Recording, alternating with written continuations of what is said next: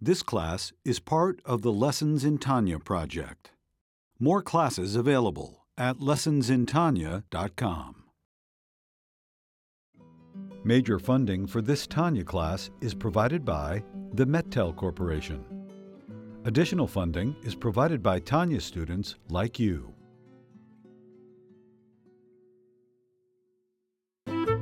Lessons in Tanya. The Tanya of Rabbi Schneur Zalman of Liadi, taught by Rabbi Ben Zion Krasniansky. Tanya's text elucidated by Rabbi Yosef Weinberg.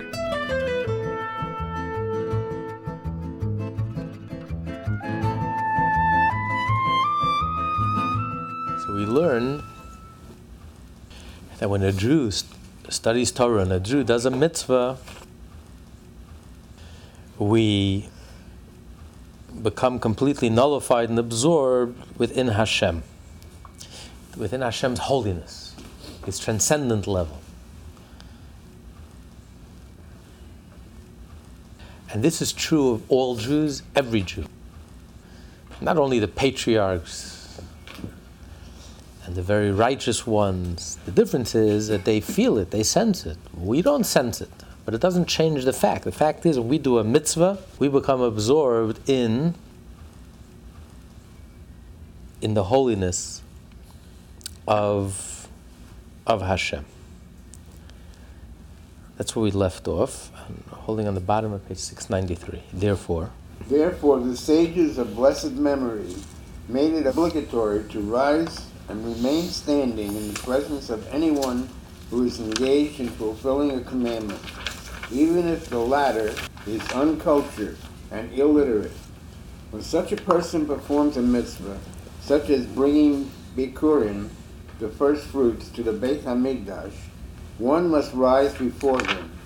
This is because Hashem dwells and clothes himself in this man's soul at such at such time. It is only that his soul is unconscious of this sanctity that resides within him at the time of his performance. Because of the barrier of the bodily grossness within which the soul dwells, which has yet not been refined, and which dims the eyes of the soul, preventing it from seeing divine visions, as experienced by the patriarchs and others of their stature, who saw their world, the spiritual world, to come during their lifetime. when the tzaddik does a mitzvah, tzaddik dances from joy because he's able to sense the divine. We can imagine what would what would make us very happy. Right? You imagine if you found out that you won the lottery, 150 million dollar lottery. It would bring a smile to your face, right? Honestly, a little more than a smile. But it could cause problems too. You worry about it later. That's me. I'm down to wishing for a million. I know. You'll settle for a million. Settle for a million. But for the tzaddik, every time he does a mitzvah, he won the lottery. The joy that you have, you imagine the best day of your life, the best business deal, the best breakthrough, the stock you invested, lucky you. The last nine stocks all went down. This one stock, you hit the jackpot. You'll be the happiest person in the world.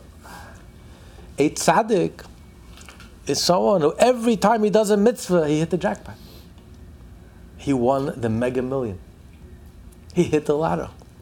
He won it. He's dancing from joy. Are you kidding? I touched the divine. I'm absorbed within the holiness of Hashem. And he gets excited about it. That's a tzaddik. That's why he's a tzaddik and we're not. He's a holy Jew. He's a holy person. He senses godliness. When he puts on the pair tefillin, he's jumping with joy. You know, when you would see the Rebbe after davening walk out of shul, you would see him literally. You saw his face walking in before prayer, and then you would see his face walking out of prayer. He was like a different person. He was rejuvenated, charged up. His face was, you know, something happened. You know, we davened before or after.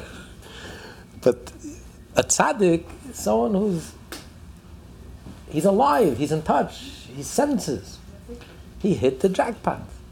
I'm in touch with Hashem. I touch the divine. He gets all excited. He gets a taste of the future. While we don't sense anything. We're blind, deaf, and dumb. But it doesn't change the fact. The fact is that at that moment when you do a mitzvah, Hashem's holiness, Hashem's transcendent self, transcendent holiness, dwells within the soul, and the soul becomes part of Hashem's holiness. Just like the level of the patriarchs. The only difference is they feel, they're conscious of it. And we're not conscious of it. We have eyes we don't see, we have ears we don't hear.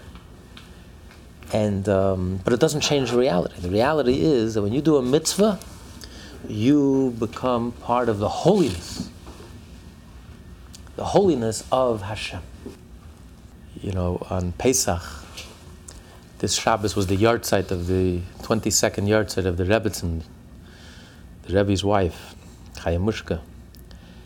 And uh, on Pesach, in the Rebbe's house, they would make, uh, someone would make the wine for the Rebbe for Pesach. It was homemade wine instead of buying from the manufactured wine. Because Pesach, we're very careful, everything should be down to the last crumb, everything should be 100%. So you don't trust any manufacturing, everything is in house.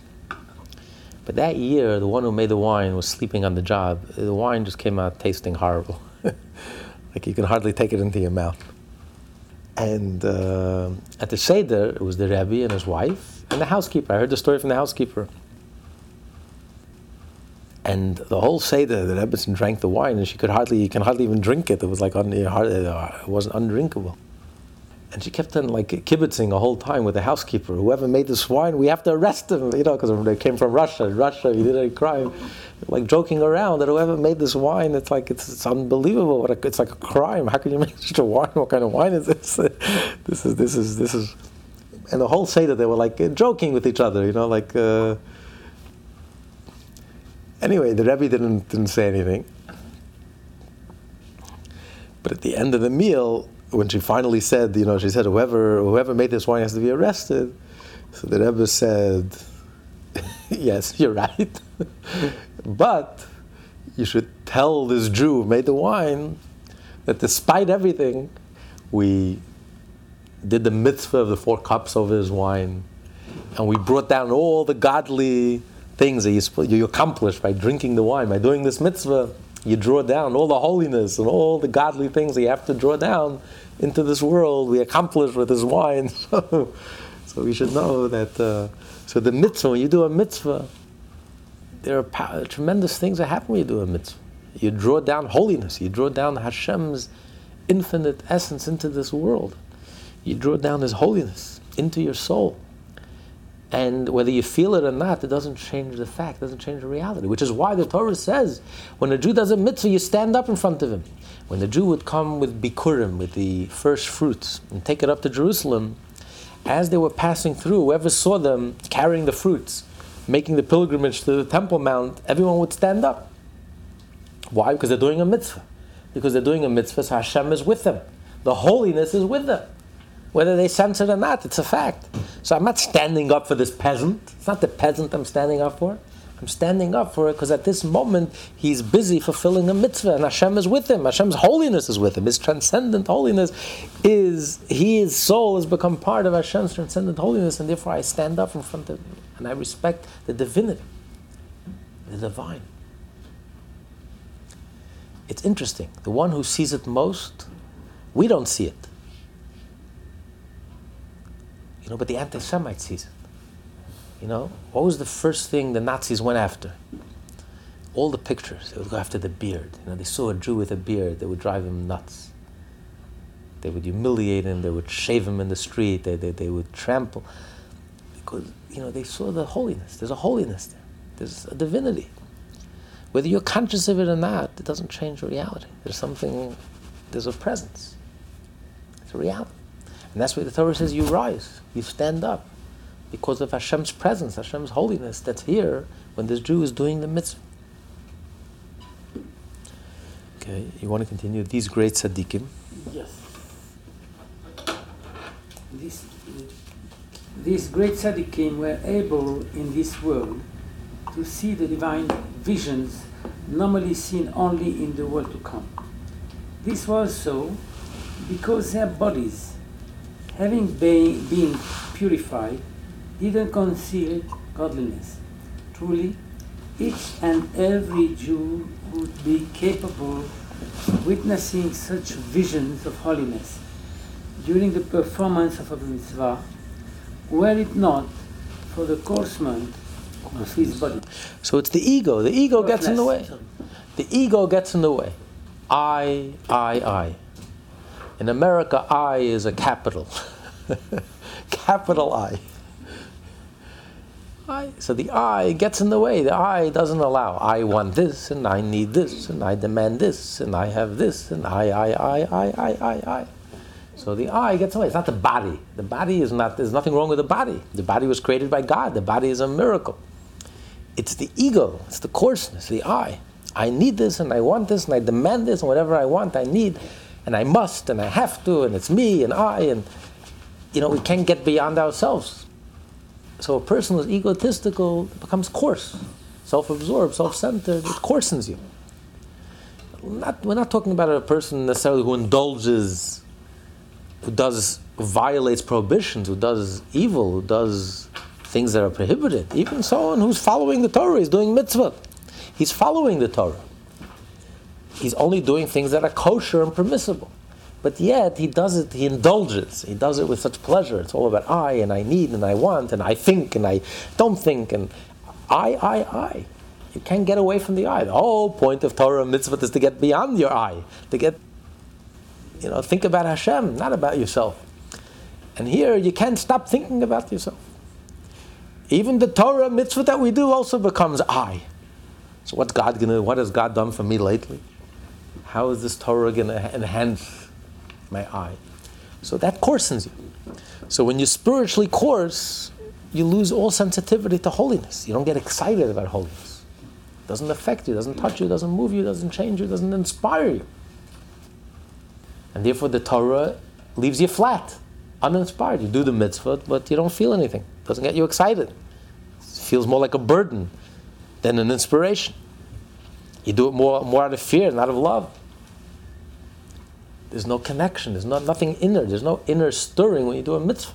When you do a mitzvah, there should be an inner stirring, an excitement, an inspiration, uplift. I just did a mitzvah. Are you kidding? I just touched the divine. And instead, it leaves you cold, leaves you indifferent, leaves you flat. Huh, another obligation. You have to do it. You have to do it. You have to pay income taxes. You have to do a mitzvah. It's an obligation. It's a commandment. You better.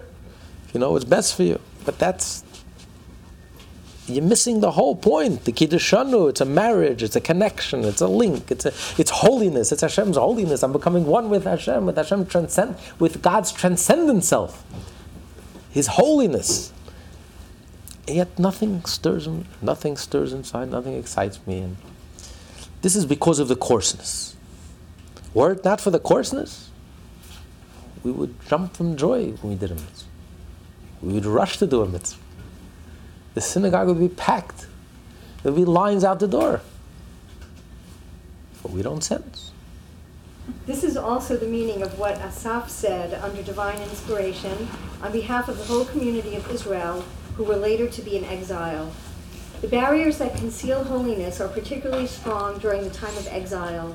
Concerning that time, Asaph said, And I am foolish, and know and feel not. I was as a beast before you, yet I am continually with you. This means that even though I am as a beast when I am with you, even when I perform a mitzvah and am thus united with you, I am still like a beast. The Rebbe points out it's unusual for the Alter Rebbe. He's quoting a verse in Psalm, Psalms 83. Uh, 73, I'm sorry, Psalm 73, where Asaf is discussing the idea of righteous people suffer and wicked people prosper. And it bothers him. And he says, It makes no sense to me. I have no way to explain it. He says, Until I entered into the temple, and then I realized that they're successful temporarily, but then suddenly they're going to they're going to get their comeuppance and ultimately they will be punished. So and then he continues, I am like an animal with you, and I am constantly with you. So Alter Rebbe says, usually we just quote the verse. Why does he quote who said this verse? The verse begins, Mizmor la Asaf, a song for Asaf. And why does he say that he said it with divine inspiration? Not, not by way of prophecy, he wasn't a prophet, but he, was, he said it by divine inspiration. What's the difference? Prophecy is a direct, like God, verbatim, God is speaking to you and you see it. Divine inspiration is like a thought, an inspiration. It's a lower level of, than prophecy. It's a lower level than prophecy. Like the, like the first thought that enters your mind, it's a divine inspiration. So, why is Alter Rebbe explaining to us? Because the simple meaning of Asaf's statement is Asaf is speaking for his, his generation. Asaf lived in the time of the temple, as he says in the verse. I couldn't explain why wicked people prosper until, and he says, if I would speak my, my thoughts to the younger generation, I would cause them to lose faith. Because look at, look at the discrepancy. Righteous people suffer and wicked people prosper. Until I entered the temple. So obviously, Asaf was living in the generation of the temple. So the generation of the temple maybe would make sense. You, they, they, they were a generation that was in tune with godliness, by definition. The times of the temple was a time when godliness was manifest. That's why we had a temple. The fact that we don't have a temple today is only a symptom because godliness is hidden. We're not in tune with godliness, and that's why the temple was taken away from us, it was destroyed. In the times of the temple, especially in times of Asaf, in the times of prophecy, the era of prophecy, the Jewish people were on a very high level. They were in tune with godliness. So when you're in tune with godliness, it's easier to sense godliness.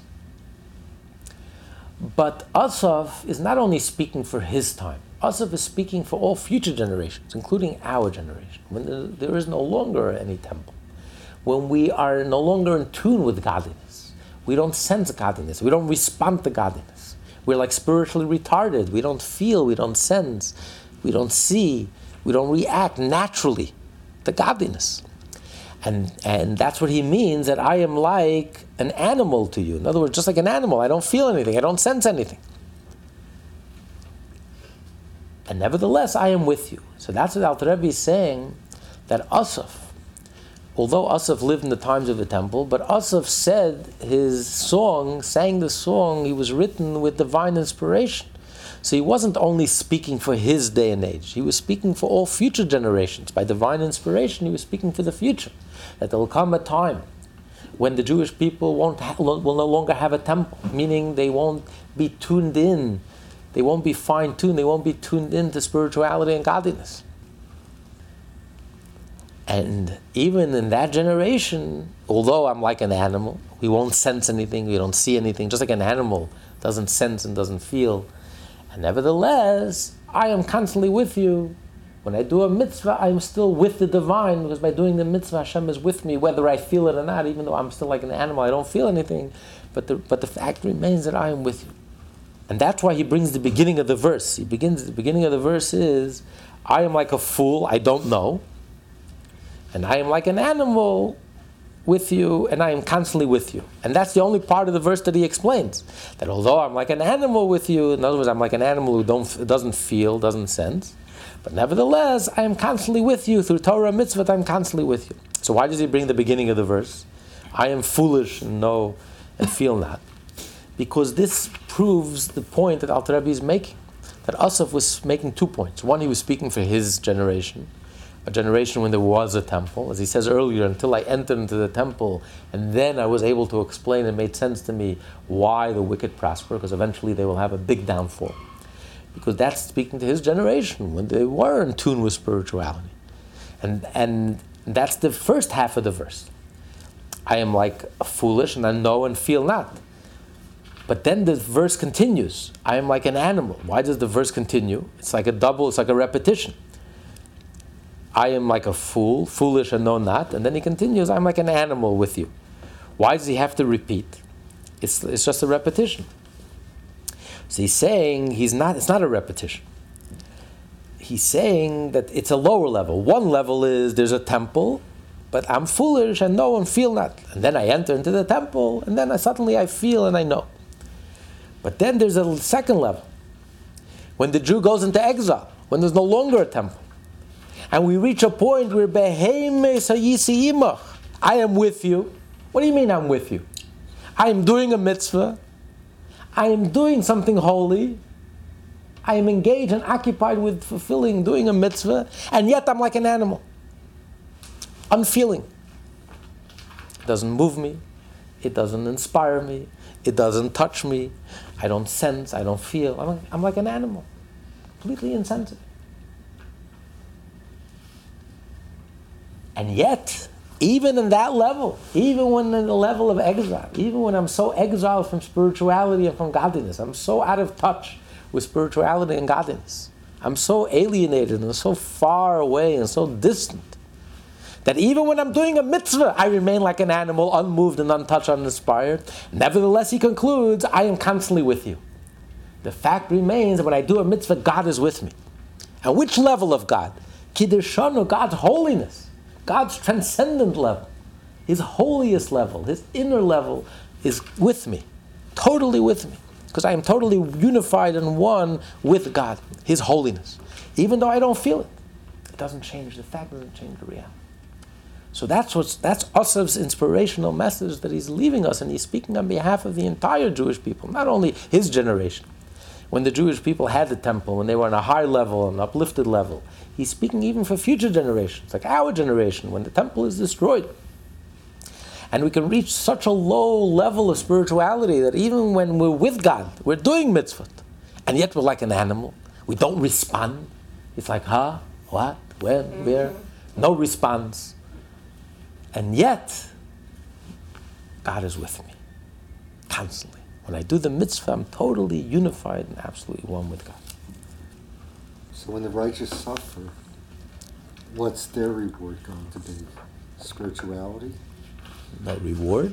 You're saying that. No. Uh, I mean, I oh, see. I see oh. the answer. No, no. Uh, he's you know, speaking, when the wicked right. suffer, right. they're going to have a downfall. Right. But what what's the righteous going to get? Well,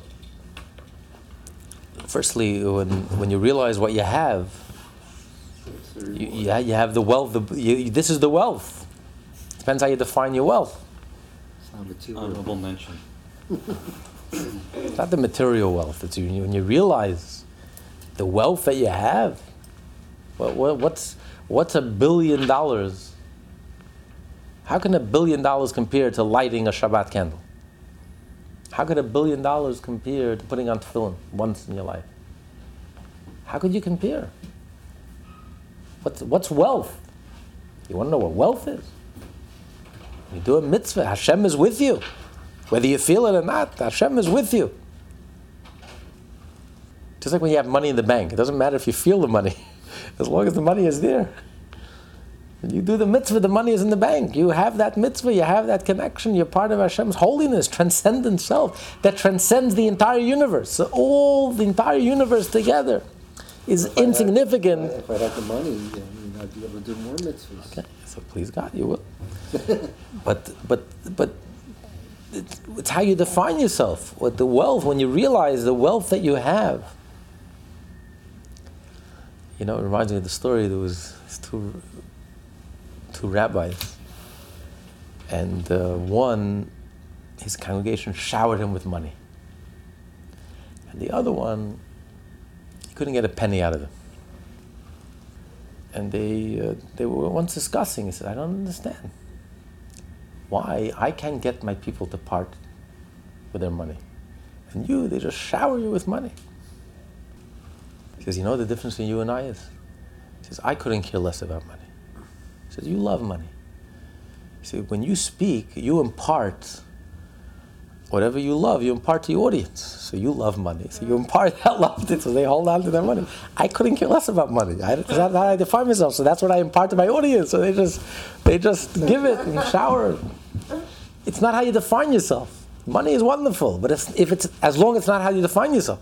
If you define yourself by your money, then it's a wicked person that prospers, and it's, it's, it's, it causes you a headache. It's, it's, it's, it's, is not, it's not a blessing, it's a curse. It's a curse, it's, it's, it's, it's oppressive. But when when when it doesn't define you, then money could be the b- biggest blessing. Like you say, you can do tremendous things with it, as long as you're not as long as you're not defined by it.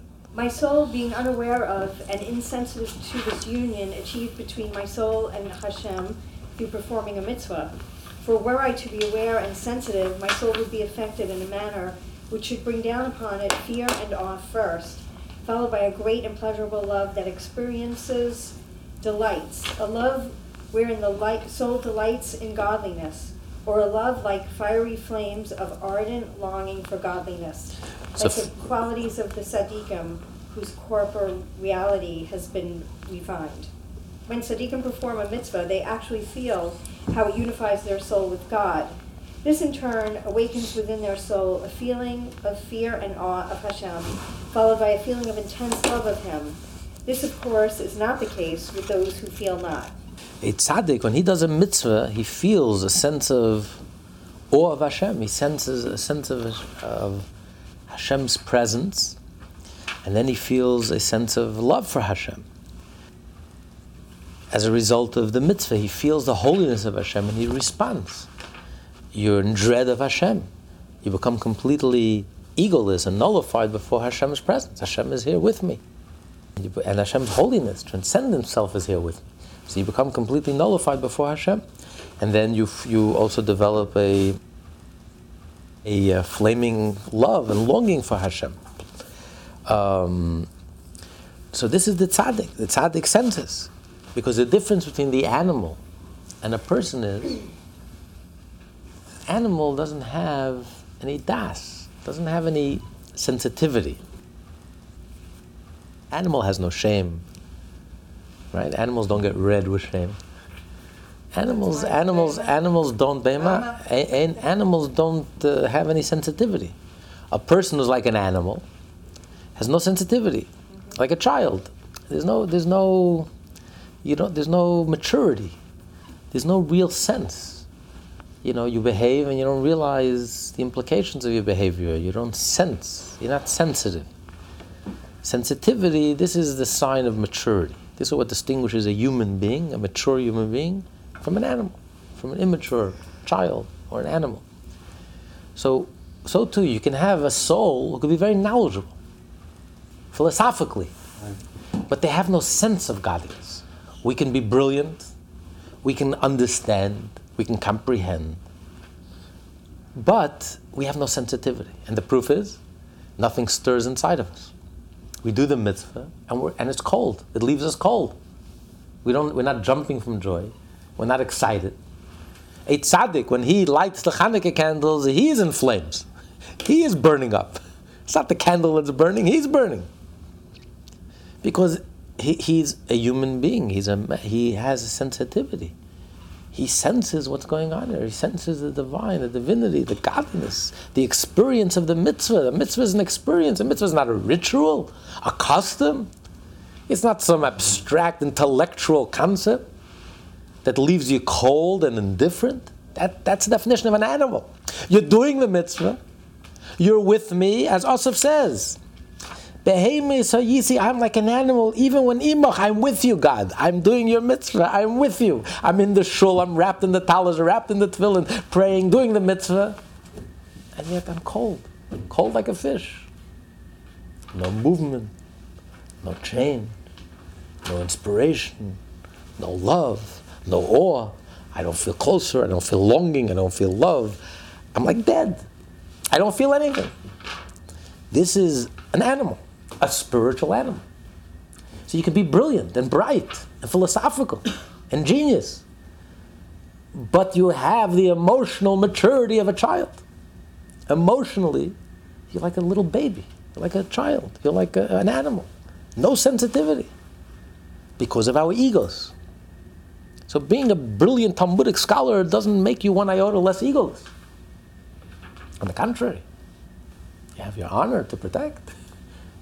Kidding? I, I really am an ego because look how brilliant I am and how knowledgeable I am in comparison to the everyone else. So the ego gets in the way and doesn't allow us to sense the godly, to get excited about the godly. But a true tzaddik, there's no, there's no barriers. He's transparent. He senses the divine and responds to the divine and gets excited by the divine and responds naturally. He has a level of awe, then, which leads to a longing and a love and a yearning and a connection. How do you develop that? If, if it's hard to be that way, because we all have egos and. Well, firstly, just knowing that your ego gets in the way mm-hmm. and knowing that that what's really going on, whether you feel it or not, your soul does experience it. Whether you feel it or not, the reality is that something divine is going on. And were you to feel, you would get excited. So that alone is enough to humble you, at least. Mm-hmm. To approach the mitzvah with humility. At least try to sensitize yourself. Try to get a little excited about doing a mitzvah. Attempt. Spend the prayers instead of instead of being the fastest locomotive, you know, the speediest train, spend the prayer to really get into the prayer. You're talking to Hashem. Spend the time to really fulfill what you're saying. Love Hashem with all your heart. Let me try to really experience it. Let me, let, let me try to get some inner response. Let me try to feel a little inspiration, a little joy, a little love, a little connection, a little something. Instead of just mouthing through the words, and just getting by the obligation and the technical, mechanical laws, how you're supposed to. This is getting beyond the mechanical and the technical. And taking out your measuring sticks and your rulers to measure the matzah and to see how big it is, how small it is, to really get into the experience. You know, they say a chassid is not afraid of Shulchan uh, he's afraid of, the, of Hashem. It's not about the, the laws and the technical and mechanical, but to get into the soul, to get inside into the divinity of the mitzvah, that there's a marriage, there's a relationship with Hashem. There's something real going on here. And try to get a personal response. Not to be so detached and disconnected and so like a disembodied, surreal, like disembodied, disconnected, just pure intellect, abstract, without your soul, your kishkis. When you do a mitzvah, it should touch your kishkis, your whole being. This is a marriage, a relationship. Can't be cold and indifferent and detached and observant from a distance. You have to participate. You have to jump in. Just like marriage. You can't, you can't have marriage being cold and detached and observing from a distance. Marriage, by definition, you have to jump in with every fiber of your being, every bone in your body. It has to affect you and touch you and move you and reach your kishkis and touch every part of you. So too, when you daven, as King David says, every bone in my body is saying the words of Hashem. That's why a Jew shakes. His whole body shakes when he prays. Because it engages your whole being. You can't remain cold and indifferent. When you walk into a synagogue, you have to the synagogue should be there should be you know, real global warming. It should be a warming experience. It should be some warmth, some some some inner stirring, some inner movement, some inner change not just mechanical and external and superficial, like most synagogues. so this is so at least knowing, knowing what we're missing, knowing that I am like the animal. And if it bothers you, and then I can try it the best of my ability to work, at least let me try to feel something. Let me study a little Tanya. Let me study a little Hasidus. Let me meditate and reflect a little. Let me take the davening to heart. Let me take the mitzvah to heart. Let me take my studying of Torah to heart. Let me take love your fellow Jew like yourself to heart. Let me take my relationship to God to heart. This is personal. This is upfront. This is real. Like we started out in the chapter, this is a personal relationship. God loves me and He's attracted to me, I can't help but love God in return and be attracted to God in return. It gets personal. So, yes, we're not on the level of the tzaddik. And perhaps we never will be until Mashiach comes. But at least we can aspire to get a glimpse of the tzaddik, a taste of the life of the tzaddik. That's our aspiration. Not to go through a full day of Torah, mitzvot, and it leaves me cold. And it's brilliant, and it's mechanical, and it's external and superficial. Nothing personal. Can't be. Something lacking, something missing. Because if I am aware of this, then I'm really like the animal. and it doesn't bother me and I don't try to do anything about it, then, I'm really a, a behemoth. So, but but he's that, and that's what he's consoling us, and he's telling us that you should know that although we do not sense, even though when we're doing the mitzvah we remain like the animal, we're insensitive, but we should realize the fact is that God is with us, and our soul becomes unified with the holiness of God, with God's transcendent level, the way God is for Himself. Whereas is known the term dat connotes a sensitivity of the soul, and this is comprised of chesed and gevurah. Chesed gives rise to love and gevurah to fear. Only when one possesses the attribute of da'at and spiritual sensitivity will one experience the kinds of love and fear of Hashem described above. Das is wisdom, is understanding. What does das, knowledge, add to understanding? Once you understand something very well and thoroughly, and you comprehend it in depth, what does das add? Das doesn't give me new information, but das gives me a sense.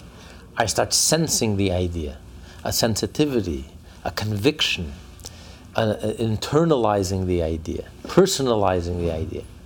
And, and that's the connector between the intellect and the emotions. Because once you start personalizing it and internalizing it, then you get excited. And all both emotions, the right and the left, the, the, the attraction and the repulsion, the awe and the love. So once you start feeling the godliness and you start becoming sensitive to the godliness, then you respond two ways. Firstly, you you dread and you're in awe of God's presence. You feel completely humbled and nullified before Hashem, insignificant before Hashem. And then you also develop a love, a yearning, an attraction, a pull. You want to connect with Hashem, an ecstasy. You want to connect with Hashem. So this is a result of das, which the tzaddik has. That's what distinguishes us from the tzaddik. Or in general, the generation of the temple, they were like on the level of the tzaddik. They were on a much higher level. That's why they had the temple. It was the era of prophecy. They felt godliness. They sensed godliness. The first temple, and therefore, therefore, when Asaf says that I am like an animal, even when I'm doing Torah mitzvot, he's not describing that generation. Because that generation were not like animals while they were doing Torah mitzvot. While they were doing Torah mitzvot, they responded naturally. They got excited. They did respond. There was some inner stirrings. But and and it's the first half of the verse that's that's he's, that speaks of his generation. And then he continues because he he wrote this composition with divine inspiration. He's speaking for all future Jewish generations, not only his generation, even the generation of exile. And he says there'll come a time when the Jews will do the mitzvah, I will be with you, and yet I will be like an animal, completely insensitive. Nevertheless, I am constantly with you. How am I constantly with you? If I'm like an animal, if I'm insensitive and I don't feel own sense, how is it possible I should be constantly with you? You know how? Through Torah and mitzvah. That's the gift of Torah, the code of Jewish law. That 24 7, I can constantly be with God by from the morning till the night, by constantly filling my days with mitzvot and filling my days with the studying of Torah, that's how I can constantly be with God, even though I'm in exile. My soul is in exile. I don't feel. I don't sense. I have eyes that don't see and I have ears that don't hear. But nevertheless, I can constantly be with God, just like Abraham, Isaac, and Jacob. How? Through Torah and mitzvah. If my day is filled with Torah, with Jewish things, with Torah and mitzvah, that's how I'm constantly with God. So that, that's the consolation. And knowing that gives us tremendous joy. That God loves us and He's attracted to us. And He has lifted us up from, from, the, from the heap. And He has brought us into His palace, into His innermost chambers. Because despite our lowliness, God still loves us. And He has brought us and become intimate with us by giving us Torah mitzvah that we can constantly be intimate with God 24 7. Constantly kissing and hugging and being together with God 24 7. How can we help but respond in kind? If God has given us such a love, despite our lowliness, He still loves us and is attracted to us. Now, today, not thousands of years ago, today, in our state of exile, in our spiritual state of exile, our spiritual state of lowliness. God loves us. And He's attracted to us. And He's with us in His innermost chamber through Torah and mitzvah, His level of holiness. Kiddushanu Every time we do a mitzvah, He's taking us into His innermost chamber. How can we help but love God in return with all our heart? We can't help it.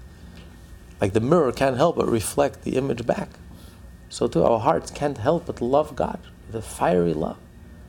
And therefore, nothing will stop us from pursuing Torah, mitzvah, to constantly hug God and kiss God and be intimate with God, constantly. Through Torah, mitzvah. Nothing in this world can possibly stop us. It could interfere and get in our way. We won't allow anything to interfere, and we'll do everything we can to study Torah and do mitzvah. And this is a studying Torah with a love. If God cares about us, we can't help but care back about God. So this is how we can achieve a vibrant Judaism, a vibrant level, a Judaism that's alive, that's soulful, that's spiritual, that's heartfelt, that's sincere today. Each and every Jew, the lowest Jew. Not only despite our lowliness, but because of our lowliness. Like we said in the beginning of the chapter, we learned in the beginning of the chapter that God loves us. God is so great and we are so low. We're in, especially today, we're in exile, and God loves us today, here, now. We, how much more so we can't help but love God and care about God. So we do the mitzvahs with love, with sensitivity, with joy, with passion. It's a Judaism that's alive. Nevertheless, I am continually with you, for the corporeality of the body does not prevent the union of the soul with the light of the blessed Ein Sof, who fills all worlds. Corporeality can only prevent the soul from being conscious of its unity with God, inasmuch as it hinders the revelation and awareness of the unity accomplished before the performance of a mitzvah. It cannot, however, hinder the actual unity objectively affected, as it is written in Tehillim 139. Even darkness cannot obscure you. Accordingly, since as above, every Jew who performs a mitzvah is granted the unity and sanctity of supreme holiness, even when he does not perceive it, as does a tzaddik. One will be able to understand the severity of the punishment for transgressing the prohibition of work on Shabbos, or that of leavened bread on Pesach, which equally applies to all. question is, why is it that every Jew, doesn't matter a great Jew, great scholar, a holy Jew, simple Jew, cobbler, a tailor, a 13 year old kid, any Jew, 13 year old child, 12 year old child, any, any Jew who violates a prohibition is punished. So let's say a Jew desecrates Shabbat, God forbid. Or a Jew desecrates the holiday of Passover eating bread on Passover. You desecrated the sanctity of Passover. But how could you compare the desecration of a holy Jew when he celebrates Shabbat, when he celebrates Passover, there's holiness. By desecrating the, the, the sanctity of the holiday, we can understand why he gets punished. But a simple Jew, what holiness? You don't feel any holiness, you don't sense any holiness. Why does the simple Jew get punished? Also, how is it possible that the punishment should be the exact same punishment? The tzaddik and the simple Jew? How could you compare? The tzaddik, whose level of holiness is so great, should be a severe punishment. A simple Jew, his level of holiness is a very small level. So therefore, his punishment should be on a much lower level. And yet we find in the Torah there's absolutely no distinction. The greatest, if Moses sins or the simple Jew sin, the exact same punishment. And he brings, he could have brought any example. Which example does he bring? He brings the example of working on Shabbat and eating bread on Pesach. Why these particular examples? Because what's unique about these two prohibitions is Shabbat is not inherently, the prohibitions of Shabbat are not inherently prohibited Because Sunday, Monday, Tuesday, Wednesday, Thursday, Friday, not only are they permitted, it's a mitzvah to work. On Sunday, Monday, Tuesday, Wednesday, it's a mitzvah to plow and to sow and to do all these things. So you're not dealing with something that's inherently negative. On Shabbat, the prohibition is on the person. The Jew is not allowed to do work on Shabbat, creative work on Shabbat. It's not so much the work itself that's inherently wrong. It's on Shabbat is a prohibition on the Jew, on the person, on the individual, not on the object. The object itself is, is innocent. What's wrong? The object is found in a Jew's home. You have the fire and you have this. There's nothing wrong. It's not something prohibited you have to throw out of your house. It's in your house. But on Shabbat, you are not allowed to do anything creative. And if you do, you desecrate the holiness of Shabbat and you get the severest punishment. But it's on the person. And the same thing is with Pesach. Bread, all year round, bread is kosher. Challah. On the holiday of Shavuot, that was the whole highlight of the whole holiday, was the bread offering in the temple. Bread, not matzah. On Pesach, suddenly bread becomes not kosher, not even a crumb of bread. So you can't say that inherently there's something wrong with the object itself. Bread, there's nothing wrong with bread. It's on Pesach, the person is not allowed to eat bread. So he's, he's, he's bringing an example from two prohibitions where the emphasis is not on the object, there's nothing wrong with the object, the emphasis is on the person that the person has an obligation to sanctify Pesach by not eating bread. The person has an obligation to sanctify the Shabbat by not doing creative work on Shabbat. And then you go ahead and you violate, you desecrate this holiness, therefore you get punished. A consequence, you get punished. So, since the whole emphasis is on the person, you would think that surely there would be a distinction between the tzaddik, the great person, the giant, the spiritual giant, versus the spiritual midget the tzaddik, who's mystical, whose head is in heaven, who's in tune with the heavenly, with spiritual, with the divine, with higher levels of consciousness, and the simpleton, the cobbler, the tailor, the simple Jew, doesn't feel, doesn't sense, knows from nothing. He's like the animal, completely insensitive. And yet the Torah says that both of them receive absolutely the same punishment. It doesn't matter if, the holiest Jew eats a piece of bread on Pesach, or if the simplest Jew eats a piece of bread on Pesach. If the holiest Jew lights and strikes a match on Pesach, on Shabbos, or the simplest Jew, they both are punished, and they both are punished equally. How? How could you compare the holiness of a simple Jew to the holiness of Moses? You know, it's like the classical understanding of mitzvot before Chassidus. That's the understanding of mitzvot is that a person is influenced by his action. So could you imagine if you took someone who's tone deaf, had zero musical interest, ability, or talent, but every day, every single day of his life, in the begin- morning, in the beginning, the middle, and the end, you would throw in music. Before you sit down for breakfast, play a few keys. Before lunch, play the guitar. Before supper, you know, play, play, play the accordion every day.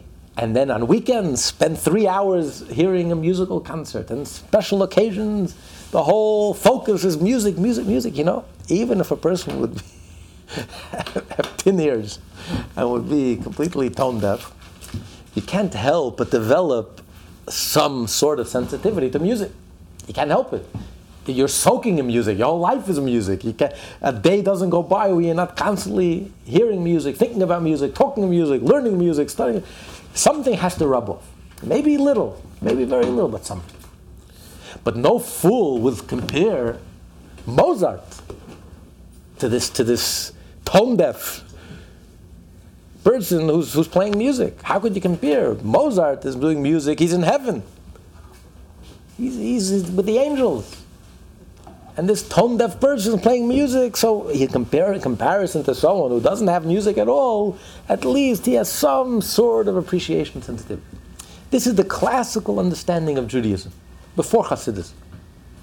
That a person is influenced by his actions. So of course you have the one, the genius. Just like you have the musical genius, you have the Mozart, you have the religious genius. You have one in a million. The tzaddik. The tzaddik is in tune with spiritual music, divine music. He sees the divine, senses the divine, responds to the divine, is excited by the divine, is drunk on godliness. His whole being is godly. He sees God, he's thinking about God 24 7. He sleeps, he eats it, he breathes it, he drinks it. Versus the rest of us, 99.9% of the rest of us. We're like the tone deaf person. God, huh? What? When? Where? Who? So, so the Torah gave us, we have a program called Torah Mitzvot. Mitzvot. You know, even if you're so thick, and even if you're so insensitive, like a piece of wood, you know, doesn't feel, doesn't sense, like the animal. But if every day of your life, you wake up in the morning, you put on your yarmulke, and you wash negel vasser, and you say Modeh Ani, and you pray, and you put on the tefillin, and every time you sit down to eat, to, to, to eat your pastrami sandwich, you're going to make a blessing.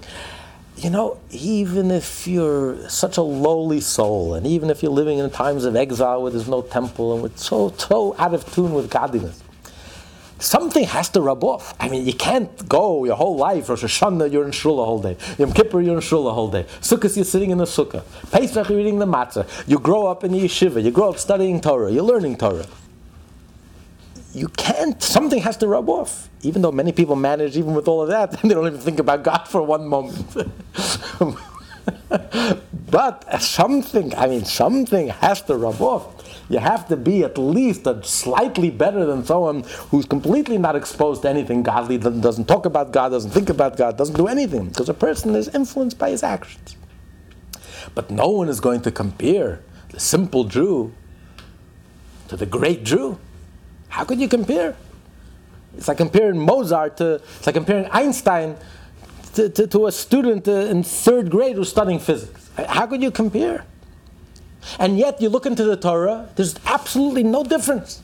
Because according to this understanding of Torah mitzvah, there should have been a huge distinction. When a tzaddik violates the sanctity of Pesach or the sanctity of Shabbos, his punishment should be severe because the sanctity that he draws down, by violating that sanctity, it's like a nuclear explosion. He has violated such a sacred trust. Versus the, the person who has no sensitivity. Who, what difference does he make? He does play, doesn't play. As it is, his playing is so jarring to the ear. Maybe it's better if he doesn't play. so he didn't. So he, so he didn't keep the Shabbos. So he didn't. So he violated. What's the big deal? And yet you look at the Torah, the Torah makes absolutely no distinctions. The greatest tzaddik, the greatest mystic, the greatest Kabbalist, the greatest genius, Moses himself, and the simplest Jew, the cobbler, the tailor, the simple, simple Jew, the farmer, the peasant. The Torah says they're both equal. A Jew who violates, eats on Yom Kippur, a Jew who eats a drop of uh, eats chametz bread and Pesach, a Jew who lights a match on Shabbos, gets punished equally, the most severest punishment, because they violated the sanctity of Shabbos. So you see, there's absolutely no distinction. So obviously, there's something a lot deeper going on when you do a mitzvah. When you do a mitzvah, you're drawing down the sanctity of God the divine sanctity, Hashem Himself. It's a marriage, it's a connection with Hashem. And Hashem's most intimate self, His own intimate level of holiness. And, his, and Hashem is becoming intimate with your soul. Despite the fact that you're lowly, Hashem lifts up your soul and Hashem becomes intimate with you. Brings you into his innermost chamber and hugs you and kisses you and embraces you and is intimate with you and it's even and it's it's closer. Intimacy is the closest example we can bring, but it's even closer than that. We become absolutely unified with the holiness of Hashem, with Hashem's transcendent holiness, His infinite self, and therefore it doesn't matter the soul of the tzaddik or the soul of the simple Jew. They're both equally united and connected with the holiness of Hashem. So when you do a mitzvah, something very real happens. Whether you're aware of it or not, whether you feel it or not, whether you're sensitive to it or not. Something very real happens. And therefore, it doesn't matter whether you feel it or not. Tzaddik who feels it, he gets a taste of the future. He gets a little reward. he because he is egoless, so therefore he senses the divine, so he senses some of the divine, so he responds to it. We have our healthy ego, so we don't sense. It's like a curtain, it's like a veil. We don't sense, but it doesn't change the reality. The reality is that our souls are unified with the holiness of Hashem, and therefore they're both equal. The tzaddik and the simple Jew are both equal, and that's reflected in the Torah. That the punishment for desecrating this holiness it's not about you, it's God's holiness, God's infinite holiness that's resting on your soul. You desecrated God's infinite holiness. Doesn't matter if it's the simplest Jew. The simplest Jew has the same, the same level of holiness. God's infinite holiness is unified and dwells on the simplest Jew's soul while he's doing a mitzvah. So when you desecrate that level of holiness, what difference does it make who you are? You're desecrating the divine holiness. Just like you rise, you stand up when a Jew is doing a mitzvah, even a simple Jew, a peasant. Because it's not you're standing up for him, for the peasant. You're standing up for the, the holiness, because he's doing a mitzvah, and therefore the divine holiness is resting on him at this moment. You stand up in front before God, for Hashem. So when a Jew does a mitzvah, Hashem is resting on that Jew's soul. It doesn't matter if he's simple, doesn't matter what it is. And therefore, you desecrated the divine holiness. For that, you get that punishment the severest punishment, and it's equal punishment. It doesn't matter if it's a small Jew, a simple Jew, a great Jew, a big Jew. Because something real happens when you do a mitzvah, and something real happens when you desecrate a mitzvah. When you violate a prohibition, also something very real happens. Just like when you do a mitzvah, something very real happened. You're drawing down Hashem's Uh, infinite holiness into your soul, into this world. So too, when you violate a prohibition, something very real happens. Is, we're not playing games here. You're desecrating Hashem's holiness. You desecrated the marriage. You violated, you were not faithful. You violated this marriage. Something very real happened here. You committed adultery. Something very real. Hashem is here, Hashem is present, and you desecrated this holiness. And therefore, the punishment is equal because the, the crime is equal. The simplest Jew, the greatest tzaddik, it's all the same. Because the mitzvah is equal,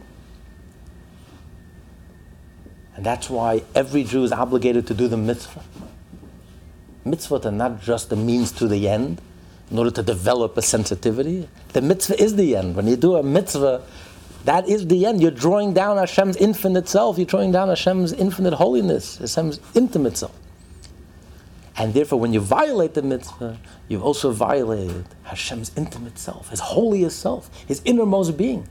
You violated Hashem's innermost trust and confidence, innermost being. Hashem took you into his palace, the holiness of Shabbat, the holiness of, of Pesach, and you violated it. You ate a piece of bread. You struck a match, you lit a match on Shabbos. Then the punishment is the severest, and it doesn't matter who did it. The simplest Jew, the greatest Jew, it's all the same. This class is part of the Lessons in Tanya project. More classes available at lessonsintanya.com.